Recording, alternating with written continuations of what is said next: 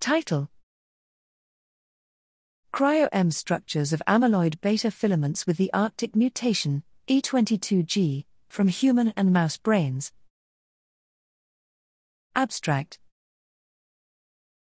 The Arctic mutation, encoding E693G in the amyloid precursor protein, APP, gene, E22G in amyloid beta, Abeta, causes dominantly inherited Alzheimer's disease.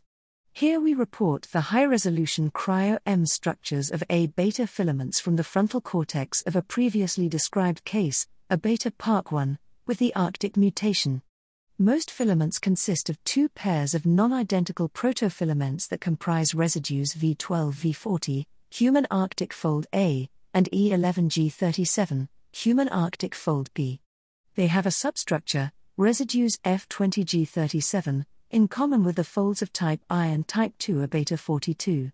When compared to the structures of wild-type Abeta42 filaments, there are subtle conformational changes in the human Arctic folds, because of the lack of a side chain at G22, which may strengthen hydrogen bonding between mutant Abeta molecules and promote filament formation. A minority of Abeta42 filaments of type II was also present, as were tau-paired helical filaments. In addition, we report the cryo-EM structures of Abeta filaments with the Arctic mutation from mouse knock in line App NL-G-F.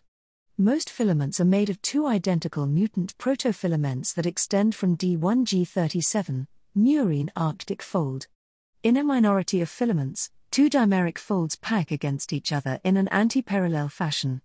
The murine Arctic fold differs from the human Arctic folds, but shares some substructure.